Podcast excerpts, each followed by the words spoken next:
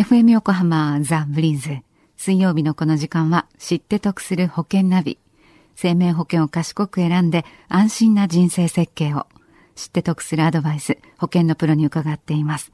保険見直し相談、保険ナビのアドバイザー、中亀照久さんです。中亀さんよろしくお願いします。よろしくお願いいたします。今週はどんなテーマでしょうか？はい。今週のテーマは、エンディングノートを書いてみましょうです。はい。エンディングノート書かれる方、増えてるそうですね。はい。の年々ですね、あの、増えているっていう形ですね。まあ、エンディングノートに対する、こう、意識というか、まあ、そういうのがちょっと高まっているんではないかなというふうには感じますね。うん、その、自分に何かあった時に周りに迷惑をかけないために、その準備ということですよね。そうですね。はい。じゃあ、改めてということになりますが、はい、エンディングノートとは？ということで、はい、はい、ご紹介お願いします。はい。エンディングノートっていうのはですね、自分自身が亡くなってしまった時とか、あとは判断力、もしくは疎通能力っていうんですかね、そういったものがまあ喪失を伴う病気になってしまったとか、そういった時にですね、希望する内容とかを書いていくようなものなんですね。うんからその前にやっておかないとということですね。ねはい。ご準備をしなきゃいけない、はい、ということですね。じゃあ、具体的にはどんなことを書いておけばいいですか？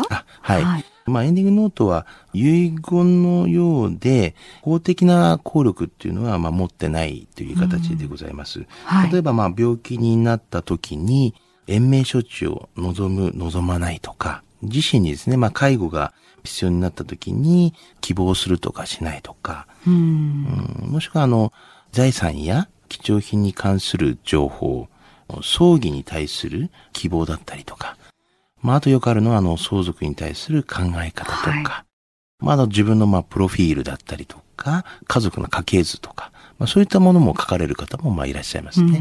はい。あの、これまで中亀さんが経験された中で、はい、これはエンディングノートに記しておいた方がいいよって思われる事柄は、どういったことですか、はい、そうですね。あの、私はまあどうしてもあの職業からですね、はい、保険に携わっているものですから、相続に関する考え方とか、あの、まあ財産とか、まあ貴重品に関するまあ情報、うんこういったあの実質の中資産ですよね。はい。資産でもいろいろ固定資産とかもございますし、銀行の口座、うん、えー、もしくは証券とか、はい、カードとか、その他のまあ金融資産、また、あの、私が先ほど言いました保険商品だったりとか、はい、まあ、この保険商品の中でもですね、保険の内容だったりとか、保険の代店さんだったりとか、担当者さんだったりとか、はい、こういったものもですね、書かれた方がいいんではないのかなというふうには思いますね。はい。ここで今日はあの、中亀ポイントじゃないですけども、はい、先ほど言いました財産とか、貴重品に関する情報っていうのはですね、結構忘れている方がですね、非常に多いんですね。はい。保険の商品の内容とかもですね、やっぱり家族とかが、やっぱり把握した方がいいんではないのかなと。あの、やっぱり亡くなられた後にですね、家族の方が何を入っていたのかっていう、まあ、問い合わせだったりとか、はい、結構多いんですけどね。はい。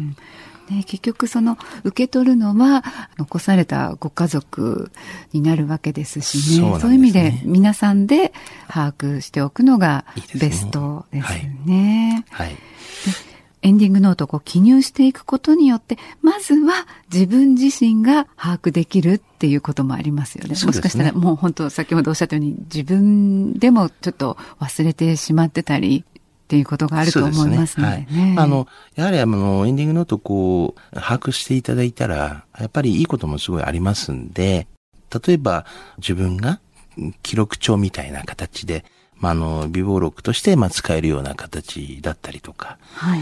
また、あの、家族に対しての、普段はちょっとこう言えないような言葉ありますよね。なんか愛情のなんかこう伝え方とか。はい、感謝とか。はいはい。はい、まあ、そういったものもですね、記録するということに対して、いうこともあるということですね。はい。はい。